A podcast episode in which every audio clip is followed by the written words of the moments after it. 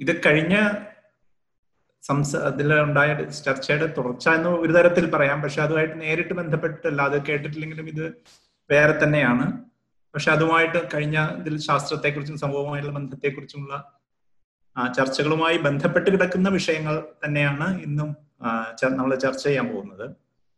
അപ്പൊ അതിൽ കുറച്ചുകൂടി അതിനെ വിശദമാ വലുതാക്കിക്കൊണ്ടുള്ള ഒരു ബ്രോഡർ ഇതിലാണ് വിശാലമായിട്ടുള്ള വാക്ക് ഉപയോഗിച്ച് അറിവ് എന്നുള്ള വാക്ക് ഉപയോഗിച്ചുകൊണ്ടാണ് നമ്മൾ ഇന്ന് അതിനെക്കുറിച്ച് ചർച്ച ചെയ്യാൻ പോകുന്നത്. അപ്പൊ അത് തന്നെ അതുകൊണ്ട് തന്നെ അതിന്റെ ചരിത്രവും അതുമായി ബന്ധപ്പെട്ട പദാവലികളും അതിന്റെ പ്രയോഗങ്ങളും തമ്മിലുള്ള പല വ്യത്യാസങ്ങൾ പല കാര്യ പുതിയ കാര്യങ്ങളും നമുക്ക് ചർച്ച ചെയ്യുന്നുണ്ടാവും.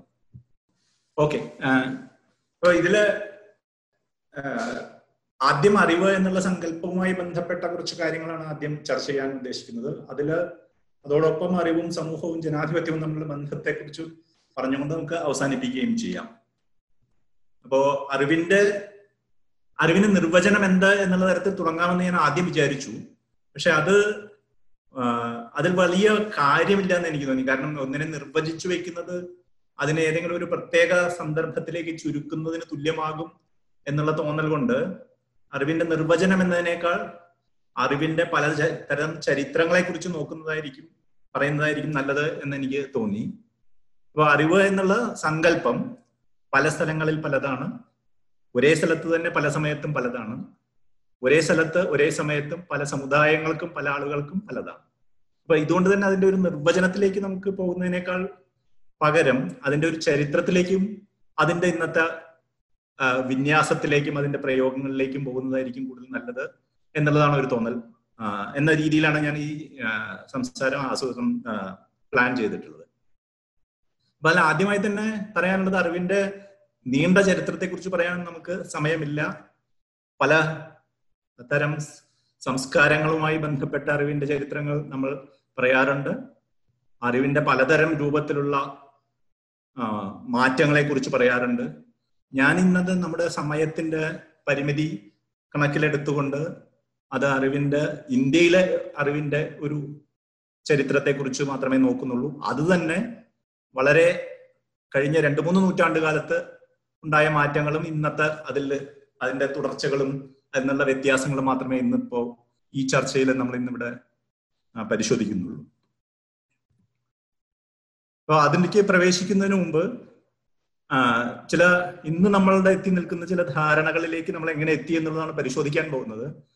അപ്പോൾ അതിലേറ്റവും മുന്നിട്ട് നിൽക്കുന്ന ചില ധാരണകളുണ്ട്. അറിവിനെ കുറിച്ചുള്ള നമ്മളെല്ലാവരും പൊതുവെ അംഗീകരിക്കുന്ന എന്നാൽ ആഴത്തിൽ ചിന്തിക്കുമ്പോൾ പ്രശ്നമായിട്ടുള്ള ചില കാര്യങ്ങൾ. പക്ഷെ നമ്മൾ പൊതുവായിട്ട് നമുക്ക് അംഗീകരിക്കാൻ സാധിക്കുന്ന ചില ഇന്നത്തെ ലോകത്ത് അംഗീകരിക്കാൻ ചെയ്യുന്ന ചില കാര്യങ്ങളുണ്ട്. അത് അറിവ് എന്നുള്ളത് നല്ല കാര്യമാണ്. ഏറ്റവും ആദ്യം അറിയുക എന്നുള്ളത് നല്ല കാര്യമാണ്. എന്നുള്ളത് നമ്മളിപ്പോൾ പൊതുവായി അംഗീകരിക്കുന്ന ഒരു കാര്യമാണ്. കുറച്ച് വിദ്യാധനം സർവധനാൽ പ്രധാനം എന്നുള്ളതൊക്കെ ഈ ഇരുപതാം നൂറ്റാണ്ടിൽ വന്നിട്ടുള്ള പഴ അത്ര പഴഞ്ചൊല്ലല്ലാതെ വിദ്യാധനം സർവധനാൽ പ്രധാനം എന്നുള്ളത്. പക്ഷെ അത് വളരെ പ്രധാനപ്പെട്ട ഒരു കോമൺ സെൻസിക്കൽ പൊതുധാരണയുടെ ഭാഗമായി മാറിയിട്ടുണ്ട്. രണ്ട് അറിവ് അധികാരമാണ്. നോളജ് ഈസ് പവർ എന്ന്. അത് ഫ്രാൻസിസ് ബേക്കൺ എന്നാണ് സാധാരണ പറഞ്ഞു എന്നാണ് പറയപ്പെടുന്നത്. പക്ഷെ അത് വളരെ പലരുടെ പേരിലും പറയുന്നുണ്ട്. പക്ഷെ അറിവ് അധികാരമാണ് എന്നുള്ള ഒരു സങ്കല്പം. അതിന് തന്നെ അതിന്റെ സിദ്ധാന്തവൽക്കരണത്തിൽ പലതരം അറിവധികാരം ആണ്. അറിവധികാരം എന്നുള്ള ഒരു സങ്കല്പം മിഷേൽ ഫൂക്കോ എന്ന ഫ്രഞ്ച് ഫിലോസഫർ വികസിപ്പിച്ചെടുക്കുന്നുണ്ട്. നമ്മൾ അതിന്റെ വിശദാംശങ്ങളിലേക്കൊന്നും ഇപ്പോ പോകേണ്ട ആവശ്യമില്ല. പക്ഷെ ഞാൻ പറയുന്നത് ഇന്നത് നമ്മളെ എംപവർ ഒരു എംപവർമെന്റ് ആളുകളെ കൂടുതൽ അധികാരമുള്ളവരാക്കുക എന്ന് പറഞ്ഞാൽ അവർക്ക് കൂടുതൽ അറിവ് പകർന്നു കൊടുക്കുക എന്നുള്ളതാണ്. വിദ്യാഭ്യാസം ആളുകളെ എംപവർ ചെയ്യും എന്ന് പറയും. അപ്പോ അറിവ് അധികാരമാണ് എന്നുള്ളൊരു സങ്കല്പമുണ്ട്. ഇന്ത്യയെ സംബന്ധിച്ചിടത്തോളം വളരെ പ്രധാനപ്പെട്ട ഒരു കാര്യം പറയുന്നത് അറിവ് കൈവശം വെച്ചതുകൊണ്ടാണ് ബ്രാഹ്മണർക്ക് അധികാരം കൈവശം വയ്ക്കാൻ സാധിച്ചത് എന്നുള്ളൊരു വിമർശനം നമ്മൾ ഉന്നയിക്കാറുണ്ട്. അതായത് കഴിഞ്ഞ രണ്ടായിരം അല്ലെങ്കിൽ മൂവായിരം വർഷത്തോളമുള്ള ജാതിയുടെ ആധിപത്യം ത്തിൽ ബ്രാഹ്മണർ ആധിപത്യം സ്ഥാപിച്ചതിൽ ഒരു പ്രധാന ഘടകം അറിവ് അവർ കുത്തകയായി വെച്ചു. മറ്റ് ജാതികളിൽപ്പെട്ടവർക്ക് അറിവ് നേടുന്നതിനെ അവർ തടഞ്ഞു. ഇതാണ് ഒരു മറ്റൊരു സങ്കല്പം. മൂന്നാമത്തെ അവസാനത്തേത് എല്ലാവരും ഒരുവിധം അംഗീകരിക്കുന്ന ഒരു കാര്യമായിരിക്കും. അറിവ് നേടുന്നത് പഠിച്ചിട്ടാണ്. എങ്ങനെ അറിവുണ്ടാകുന്നത് ഒരു കാര്യത്തെക്കുറിച്ച് അറിയണമെങ്കിൽ അതിനെക്കുറിച്ച് പഠിക്കണം. പക്ഷേ ഈ പറഞ്ഞിരിക്കുന്ന സങ്കല്പങ്ങളിൽ നിന്ന് നമ്മൾ എല്ലാവരും അംഗീകരിക്കുന്നു എന്ന് തോന്നുന്ന വിധത്തിലുള്ള ഈ സങ്കല്പങ്ങൾ ഇത്തരം ഉയർന്നു വന്നതിനൊരു ചരിത്രമുണ്ട്. എല്ലാ കാലത്തും ഇത് അംഗീകരിച്ചിരുന്ന ആളുകൾ ഇത് അറിവിനെ കുറിച്ച് ചിന്തിച്ചിരുന്നത് ഈ രീതിയിലല്ല. ഇപ്പൊ ഉദാഹരണത്തിന് അറിവ് നേടുന്നത് പഠിച്ചിട്ടാണ് എന്നുള്ള ഒരു സങ്കല്പമുണ്ട്. അപ്പൊ പല മേഖലകളിലും അറിവ് നേടുന്നത് പഠിച്ചിട്ടായിരിക്കാം. പക്ഷേ ഇപ്പൊ ബുദ്ധൻ അറിവ് നേടിയ കഥ പറയുന്നത് എങ്ങനെയാണ് ബുദ്ധന് അറിവുണ്ടായത്? ദിവ്യജ്ഞാനം എൻലൈറ്റൻഡ് ആയി. പെട്ടെന്ന് ഒരു ബോധോദയം എന്നുള്ള വാക്കാണ് നമ്മൾ ഉദ്ദേശിക്കുന്നത്. ബുദ്ധൻ എവിടെയും പോയി പഠിച്ചിട്ടല്ല. ബുദ്ധൻ അത് വെളിപാട് മാതിരി ഉണ്ടാവുമെന്നാണ് ചെയ്യുന്നത്. അപ്പൊ അറിവിനെ കുറിച്ചുള്ള അറിവ് നേടുന്നതിന് പല പ്രക്രിയകളെ കുറിച്ചുള്ള സാധ്യതകൾ ഉണ്ടായിരുന്നു പക്ഷെ ഇന്ന് അത്തരം സാധ്യതകളില്ല. അറിവ് നേടണമെങ്കിൽ ഏത് മേഖലയിലായാലും. അത് ശാസ്ത്രത്തിന്റെ മാത്രം മേഖലയല്ല അറിവ് എന്ന് സങ്കല്പിക്കുന്ന ഏത് മേഖലയിലായാലും. കലയിലായാലും സാഹിത്യത്തിലായാലും എല്ലാം നമ്മൾ പരിശീലിച്ചിട്ടാണ് പഠിച്ചിട്ടാണ് അറിവ് നേടുന്നത് എന്നുള്ളതാണ് ഇന്നത്തെ സങ്കല്പം. അപ്പൊ ഈ സങ്കല്പങ്ങളിലേക്ക് എത്തിയതിന് പിന്നിലുള്ള ഒരു ചരിത്രമാണ് നോക്കാൻ പോകുന്നത്. അപ്പൊ ഇത് ഇന്ത്യയിലെ ആദ്യത്തെ കാല ചരിത്രം മുതൽ നോക്കാനുള്ള സമയമില്ലാത്തതുകൊണ്ട് ഞാൻ പതിനെട്ടാം നൂറ്റാണ്ടിൽ എത്തുമ്പോഴേക്കും നമുക്ക് ഏതൊക്കെ തരത്തിൽ എത്തി നിൽക്കുന്നുണ്ട് കൊളോണിയൽ കാലഘട്ടത്തിന് തൊട്ടു മുമ്പ് നമ്മളുടെ ഇന്ത്യയിൽ ഒരു ചില മേഖലകളിൽ എങ്ങനെയാണ് എന്തിനെയാണ് അറിവെന്ന് അറിഞ്ഞിരുന്നതും അറിവ് ഉൽപ്പാദിപ്പിക്കുന്നത് എങ്ങനെയായിരുന്നെന്നും അതിലെ സമൂഹത്തിന്റെ പങ്ക് എന്തായിരുന്നു എന്നുള്ളതാണ് വളരെ ചുരുക്കി ഇനി വിവരിക്കാൻ പോകുന്നത്. അതിൽ ഒന്ന് പ്രത്യേകിച്ചും ഇന്ത്യയുടെ വടക്കു ഭാഗങ്ങളിൽ ഉണ്ടായിരുന്ന രണ്ട് പ്രധാന ഇന്ന് നമ്മൾ വിളിക്കുന്ന രീതിയിലാണ്. അന്ന് അതിനെ ആ രീതിയിൽ വിളിച്ചിരുന്നില്ല. പക്ഷെ ഇപ്പൊ നമുക്കതിനെ മനസ്സിലാക്കാൻ വേണ്ടി ഉപയോഗിക്കാവുന്ന രണ്ട് ഇത് ഒന്ന് ഇസ്ലാമിക് ട്രഡീഷനാണ് ഇസ്ലാമിക പാരമ്പര്യമാണ്. മറ്റൊന്ന് ഭക്തി പാരമ്പര്യമാണ്. അതിലും ഇസ്ലാമിന്റെ സ്വാധീനം വളരെ ഇതായിട്ടുണ്ട്. അതല്ലാത്ത തരം സ്വാധീനങ്ങളുമുണ്ട് അപ്പൊ ഈ രണ്ട് സ്വാധീനങ്ങളിൽ നിന്നുമാണ് ഒരു ചില അറിവുകൾ ആ സമയത്ത് ഉൽപ്പാദിപ്പിക്കപ്പെട്ടിരുന്നത്. അപ്പൊ എന്തിനെയാണ് ഈ കാലത്ത് അറിവായി മനസ്സിലാക്കിയിരുന്നത് എന്നൊരു ചോദ്യമുണ്ട്. അത് ഇന്നിപ്പോ ശാസ്ത്രം പ്രധാനമായും ശ്രദ്ധ കേന്ദ്രീകരിക്കുന്നത് ഭൗതിക ലോകത്തെക്കുറിച്ചും പിന്നീട് ജീവികളെ കുറിച്ചും മനുഷ്യൻ അല്ലെങ്കിൽ ജീവജാലങ്ങളെ കുറിച്ചുമാണ് ശാസ്ത്രത്തിന്റെ പ്രധാനം. അന്നും ആ മേഖലകളിൽ അറിവ് ഉൽപ്പാദിപ്പിക്കുന്നുണ്ടായിരുന്നു. പക്ഷെ ഈ ഭൗതിക കാര്യങ്ങളല്ലാതെ തന്നെ ഇന്ന് നമ്മൾ അഭൗതികം ദൈവികം എന്നൊക്കെ വിചാരിക്കുന്ന കാര്യങ്ങളുമായുള്ള അറിവുൽപാദനവും അന്ന് വളരെ പ്രധാനപ്പെട്ടതായിരുന്നു. അപ്പൊ അന്ന് നടക്കുന്ന ചർച്ചകളിലോ അന്ന് നടക്കുന്ന പഠനങ്ങളിലോ ഈ വ്യത്യാസം നിങ്ങൾക്ക് കാണാൻ സാധിക്കില്ല. ഇന്ന് വളരെ വ്യക്തി ഇന്ന് തിയോളജി പഠിക്കുന്ന ആളുകളുണ്ട് ദൈവശാസ്ത്രം പഠിക്കുന്ന ആളുകളുണ്ട്. പക്ഷെ അത് പ്രത്യേക ഒരു മേഖലയാണ്. നിങ്ങൾ ഭൗതിക ശാസ്ത്രത്തിൽ ദൈവത്തിന്റെ സാന്നിധ്യം നിങ്ങൾക്ക് പ്രധാനമല്ല. പക്ഷെ അന്ന് അല്ലെങ്കിൽ നിയമം പഠിക്കുമ്പോൾ ഇന്ന് നിയമത്തിന്റെ വ്യാഖ്യാനങ്ങളിൽ ദൈവത്തിന്റെ ഇത് വരാമെങ്കിലും നിയമത്തിന്റെ നിയമരൂപീകരണം നിയമപഠനത്തിൽ പ്രധാനമായും സെക്യുലർ ലോ എങ്ങനെയാണ് ലോ നമ്മുടെ കോടതികളിലൂടെ നടപ്പാക്കപ്പെടുന്ന നിയമങ്ങളുടെ വശങ്ങളെ കുറിച്ചാണ് കൂടുതൽ പഠിക്കുന്നത്. പക്ഷെ പതിനെട്ടാം നൂറ്റാണ്ടിൽ നമ്മൾ നോക്കുമ്പോൾ ഇത്തരം ഒരു വ്യത്യാസം നമ്മൾ ഒന്നാമതായി കാണില്ല. ഒരു അത് ഇസ്ലാമിക പാരമ്പര്യത്തിൽ മാത്രമല്ല ഒരു പാരമ്പര്യത്തിൽ അടുത്ത് പറയാൻ പോകുന്ന കൈവേല എന്നുള്ള ഹാൻഡിക്രാഫ്റ്റ് നമ്മൾ ഇന്ന് വിളിക്കുന്ന തരം പാരമ്പര്യങ്ങളിലും ഇത്തരം ഒരു വ്യത്യാസം നമുക്ക് കാണാൻ സാധിക്കില്ല. ഒന്ന് അതായത് ഭൗതികമായ ഒന്നും അതിഭൗതികം അല്ലെങ്കിൽ അഭൗതികം ദൈവികം എന്ന ഏത് തരത്തിൽ വേണമെങ്കിലും നമുക്ക് വിളിക്കാവുന്ന തരത്തിലുള്ള വേർതിരിവ് അറിവിനെ കുറിച്ച് നമ്മൾ കാണില്ല. അപ്പൊ നിങ്ങൾ നിയമത്തെക്കുറിച്ച് ആലോചിക്കുമ്പോൾ നിങ്ങളെ ഭൂമി എങ്ങനെയാണ് തിരിയുന്നത് ഭൂമി എങ്ങനെയാണ് ഭൂമിയുടെ വലിപ്പം എന്താണ് എന്ന് ആലോചിക്കുമ്പോൾ അതല്ലെങ്കിൽ ഒരു പുഴയുടെ എങ്ങനെയാണ് ഒഴുകുന്നത് ഒരു കനാൽ എങ്ങനെ നിർമ്മിക്കാം എന്ന് ആലോചിക്കുമ്പോൾ അത് മനുഷ്യനും മനുഷ്യനും തമ്മിലുള്ള ബന്ധവും മനുഷ്യനും ദൈവവും തമ്മിലുള്ള ബന്ധത്തിൽ നിന്ന് അടർത്തി മാറ്റിക്കൊണ്ട് നിങ്ങൾക്ക് അതിനെക്കുറിച്ച് ചിന്തിക്കാൻ സാധിക്കില്ല. വൈദ്യം. അങ്ങനെയായിരുന്നു. രാഷ്ട്രീയ തത്വചിന്ത രാഷ്ട്രീയത്തെക്കുറിച്ചുള്ള സിദ്ധാന്തങ്ങൾ. വളരെ വിപുലമായ ചർച്ചകൾ ഇസ്ലാമിക് പാരമ്പര്യത്തിലുണ്ട്. അതല്ലാത്ത പാരമ്പര്യങ്ങളിലും ഉണ്ട് ജാതി പാരമ്പര്യങ്ങളിൽ ഇന്ത്യയിലെ ജാതി പാരമ്പര്യങ്ങളിലുണ്ട്. അപ്പൊ അതൊക്കെ തന്നെ ഭൗതികം ഇന്ന് വേർതിരിക്കുന്ന രീതിയിലുള്ള വേർതിരിവുകൾ അതിൽ ബാധകമായിരുന്നില്ല. മറ്റൊരു പ്രധാനപ്പെട്ട ഈ പതിനെട്ടാം നൂറ്റാണ്ടിൽ മാത്രമാണ് ഞാനിപ്പോൾ പറയുന്നത്. അതിലേക്ക് എത്തുന്നതിന് മുമ്പ് പലതരം പാരമ്പര്യങ്ങൾ ഉണ്ടായിരുന്നു ഇതിൽ ഈ പറഞ്ഞ ആദ്യതരം അറിവുകൾ ഇപ്പൊ ദൈവശാസ്ത്രം വാനശാസ്ത്രം അസ്ട്രോണമി അതല്ലെങ്കിൽ വൈദ്യം രാഷ്ട്രീയ തത്വചിന്ത ഇതിന്റെയൊക്കെ ഒരു പ്രധാന പ്രത്യേകത എന്ന് പറഞ്ഞാൽ അതിന് അധികാരികളിൽ നിന്നുമുള്ള സ്പോൺസർഷിപ്പ് അവരുടെ പിന്തുണ വളരെ അത്യാവശ്യമായിരുന്നു. അവരുടെ പിന്തുണയുള്ള സ്ഥലങ്ങളിലാണ് ഇതിനെക്കുറിച്ചുള്ള വ്യാപകമായ പഠനശാലകളും അതിനെക്കുറിച്ചുള്ള ചർച്ചകളും അതിനുള്ള വിദഗ്ധരും രൂപപ്പെട്ടു വരുന്നത് പലപ്പോഴും ഇതുമായി ബന്ധപ്പെട്ട ഭരണാധികാരികളുടെ പിന്തുണയോടുകൂടിയായിരുന്നു. അപ്പൊ അന്ന് അറിവുമായിട്ടുള്ള ബന്ധം എന്നുള്ളത് അതൊന്ന് ഉണ്ടായിരുന്നില്ല എന്ന് അറിവും അധികാരവും തമ്മിൽ ബന്ധം ഉണ്ടായിരുന്നില്ല എന്ന് നമുക്ക് പറയാൻ സാധിക്കില്ല. പക്ഷേ ഇന്നുള്ള മാതിരിയായിരുന്നില്ല അറിവും അധികാരവും തമ്മിലുള്ള ബന്ധം. അതിലേക്ക് ഞാൻ പിന്നീട് വരാം. മറ്റൊരു തരം പ്രധാനപ്പെട്ട അറിവുൽപാദനം എന്നുള്ളത് നമുക്കറിയാം സാധാരണ എല്ലാം നമുക്ക് എല്ലാവർക്കും അറിയാവുന്ന പോലെ വസ്ത്രനിർമ്മാണത്തിൽ ഇന്ത്യയിലെ വളരെ പ്രധാനപ്പെട്ട ഇന്നിപ്പോ ബംഗ്ലാദേശിലുള്ള ഡാക്ക മുതൽ നമ്മുടെ സൗ സദേൺ ഇന്ത്യയിലെ പല സ്ഥലങ്ങളിലും പട്ടുനിർമ്മാണത്തിന്റെയും അങ്ങനെ ഹാൻഡിക്രാഫ്റ്റ് നെയ്ത്ത് തൊഴിലാളികളും കൈ തുണി നിർമ്മാണവുമായി ബന്ധപ്പെട്ട വളരെ വിദഗ്ധമായ അറിവുകൾ നമുക്കുണ്ടായിരുന്നു. കെട്ടിട നിർമ്മാണത്തിൽ പലതരം കെട്ടിടങ്ങളുടെ അത് ക്ഷേത്രങ്ങളോ പള്ളികളോ സ്മാരകങ്ങളോ വിഹാരങ്ങളോ വീടുകളോ ഏതായാലും കെട്ടിട നിർമ്മാണത്തിൽ അത് കൃഷി കൃഷിയുടെ കാര്യത്തിൽ വളരെ വിപുലമായ ജ്ഞാനം നമുക്കുണ്ടായിരുന്നു. ലോഹ നിർമ്മാണം. ഇന്നിപ്പോ കെമിക്കൽ എഞ്ചിനീയറിംഗ് എന്നോ അല്ലെങ്കിൽ രാസവിദ്യ എന്നൊക്കെ പറയുന്ന തരത്തിലുള്ള പലവിധം ലോഹങ്ങളുടെയും അലോഹങ്ങളുടെയും ഒക്കെ തന്നെ മെറ്റലർജി എന്ന് വിളിക്കാവുന്ന സാധനങ്ങളുടെയും ഒക്കെ തന്നെ വളരെ വിപുലമായ അറിവ് നമുക്കുണ്ടായിരുന്നു.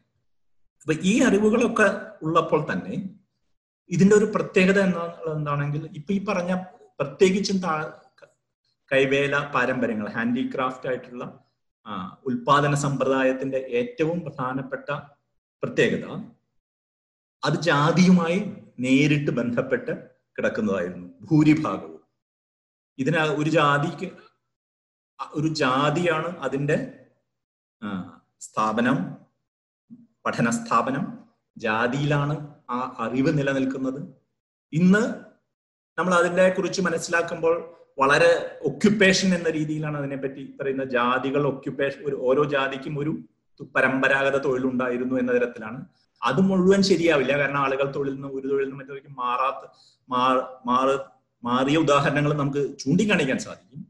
പക്ഷേ ഒരു കാര്യമുള്ളത് ഇന്നിപ്പോ നമ്മൾ അറിവിനെ നമ്മൾ നിക്ഷേപിക്കുന്നത് ഒരു വ്യക്തിയിലാണെങ്കിൽ ഇവിടെ അറിവ് എന്നുള്ളത് ഒരു കൂട്ടം ആളുകളിലേക്ക് ആണ് നമ്മൾ പ്രക്ഷേപിക്കുന്നത്. ആശാരിമാർക്കാണ് ആശാരിപ്പണി അറിയുന്നത്. തട്ടാനാണ് സ്വർണപ്പണി അറിയുന്നത്. കരിവാനാണ് കൊല്ലപ്പ കൊല്ലനാണ് ഇരുമ്പിനെ കുറിച്ചുള്ളത് അറിയുന്നത്. അത് എന്നുള്ളത് ഒരു വ്യക്തിയെ കുറിച്ചല്ല നമ്മൾ സംസാരിക്കുന്നത് അവിടെ. ഒരു വ്യക്തിയെ അറിവ് എന്നുള്ള നിലയ്ക്ക് അല്ല സംസാരിക്കുന്നത് നമ്മൾ. ഒരു സമുദായത്തിന്റെ കൂട്ടായ അറിവിനെ കുറിച്ചാണ് നമ്മൾ ഈ സമയത്ത് ഈ പാരമ്പര്യത്തിൽ നമ്മൾ സംസാരിക്കുന്നത്. അതുകൊണ്ട് തന്നെ പലപ്പോഴും ഇന്നുള്ള തരം ഇപ്പൊ പേറ്റന്റ് ഒക്കെ പുതിയ തരം പേറ്റന്റ് ഒക്കെ വരുമ്പോൾ ആർക്ക് ആദിവാസികളുടെ ആദിവാസി സമൂഹത്തിന് അറിയുന്ന വൈദ്യ സമ്പ്രദായങ്ങൾ ആർക്ക് പേറ്റന്റ് കൊടുക്കും എന്നുള്ള ക്വസ്റ്റ്യനിൽ ഇപ്പൊ അത് കമ്മ്യൂണിറ്റിക്ക് പേറ്റന്റ് കൊടുക്കാം ഒരു സമുദായത്തിന് പേറ്റന്റ് കൊടുക്കാം എന്നുള്ളതായിട്ടുണ്ട്. പക്ഷെ ഈ മൗലികമായ വ്യത്യാസം അറിവുൽപാദനത്തിന്റെ സമൂഹവുമായുള്ള ബന്ധത്തെ നിയന്ത്രിച്ചിരുന്നു. ഇതിനർത്ഥം അത് കൂടുതൽ ജനാധിപത്യപരമായിരുന്നു എന്നുള്ളതല്ല. ജനാധിപത്യം എന്നുള്ള സങ്കല്പം അന്നില്ല. അത് ഒരു പ്രത്യേകതരം ജാതിയുടെ അത് പരിമിതിയുമാണ് അത് അതിന്റെ സാധ്യതയുമാണ്. അപ്പൊ അത് ജാതി വ്യവസ്ഥയ്ക്കകത്ത് അറിവ് ഉൽപ്പാദിപ്പിക്കുന്നതും ജാതിയാൽ നിർണയി നിയന്ത്രിതമാണ്. പക്ഷെ ഒരു കാര്യം എന്നുകൊണ്ട് ആ അറിവ് അതിനകത്ത് മാത്രം നിലനിൽക്കുന്നത് കൊണ്ട് തന്നെ ആ അറിവിന് മുകളിൽ ഒരു ആ സമുദായത്തിന് ഒരു അധികാരമുണ്ടായിരുന്നു. ഇത് ജനറലി വളരെ ചുരുക്കി ഇതിൽ വളരെ വിശദാംശങ്ങളിലൊക്കെ പോകുകയാണെങ്കിൽ പലതരം വ്യത്യാസങ്ങളൊക്കെ നമുക്ക് കാണാൻ സാധിക്കും. പക്ഷെ ഞാൻ പറഞ്ഞു വരുന്നത് രണ്ട് വ്യത്യാസങ്ങളെ സൂചിപ്പിക്കാനാണ്. ഒന്ന് ഈ ഭൗതികമായ അറിവുകളും മറ്ററിവുകളും തമ്മിലുള്ള വ്യത്യാസം എന്നുള്ള തരത്തിലായിരുന്നില്ല തത്വചിന്തയോ രാഷ്ട്രീയമോ വൈദ്യമോ അല്ലെങ്കിൽ വാനശ നിരീക്ഷണ വാനശാസ്ത്രമോ അസ്ട്രോണമിയോ പ്രവർത്തിച്ചിട്ടുണ്ട്.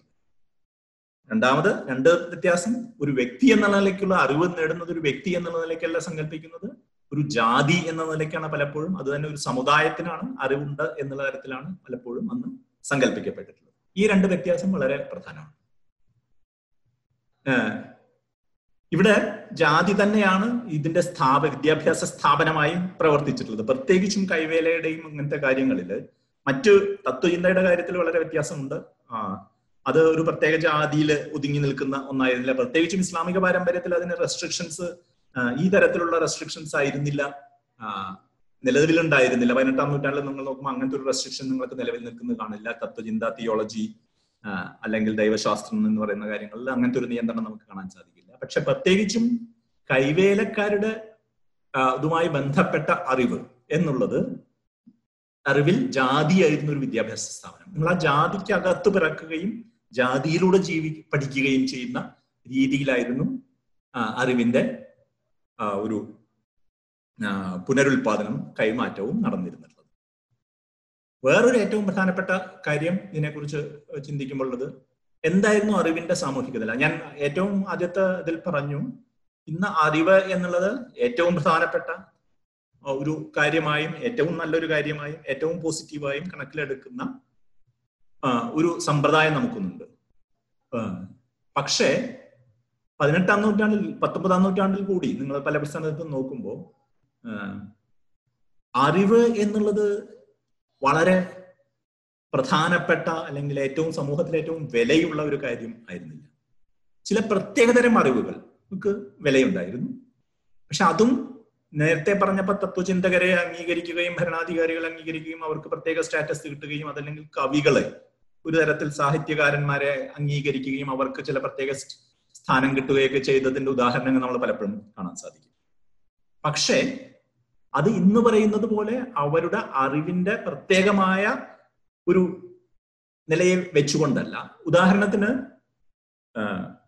നിങ്ങൾ നല്ലൊരു ആർക്കിടെക്ട് കെട്ടിടം നിർമ്മാണത്തിലും നിങ്ങൾ ശില്പിയോ മറ്റോ ആണെങ്കിൽ നിങ്ങളൊരു മനോഹരമായ ശില്പം നിങ്ങളൊരു രാജാവിന് സമർപ്പിക്കുകയോ ചെയ്യുമ്പോൾ അല്ലെങ്കിൽ രാജാവിന് വേണ്ടി ഒരു കൊട്ടാരം പണിയുകയോ ഒരു അമ്പലം പണിയുകയോ ചെയ്യുമ്പോൾ അതിൽ നിങ്ങളുടെ അറിവിന് അംഗീകരിച്ചുകൊണ്ട് നിങ്ങൾക്കൊരു സമ്മാനം ലഭിക്കുകയോ കരം ഒഴിവായി ടാക്സ് ഒഴിവായി നിങ്ങൾക്ക് ഭൂമി ലഭിക്കുകയോ ചെയ്യും. പക്ഷെ അത് ലഭിക്കുന്നത് ആ അറിവ് എന്തെങ്കിലും ഭയങ്കരമായ സമൂഹത്തിൽ എല്ലാവരും അംഗീകരിച്ചിട്ടല്ല. ഇന്നും നമുക്കറിയാം അത് ഇന്നും തുടരുന്നതാണ്. കൃഷി എന്നുള്ള അറിവ് നമ്മൾ ആരും അത്ര കൃഷിയെക്കുറിച്ചുള്ള അറിവ് വളരെ ഉയർന്ന സ്റ്റാറ്റസ് ഉള്ള അറിവല്ല. കൈവേലക്കാരുടെ അതുമാതിരി തന്നെയാണ്. സ്റ്റാറ്റസ് ഉള്ള അറിവല്ല. അന്നും അത് പ്രധാനമാണ്. ഈ സ്റ്റാറ്റസ് എന്നുള്ളത് അറിവിന് ജനറലായി പൊതുവായി നൽകിയിരുന്ന ഒന്നല്ല. അറിവ് നേടുന്നത് നല്ലതാണ്. ഓ അറിവ് നേടുന്നത് നല്ലതാണ്. അതുകൊണ്ട് ഞാൻ സ്വർണപ്പണി പഠിച്ചു കളയാം എന്ന് ഒരാൾക്ക് തീരുമാനിക്കാൻ പറ്റില്ല.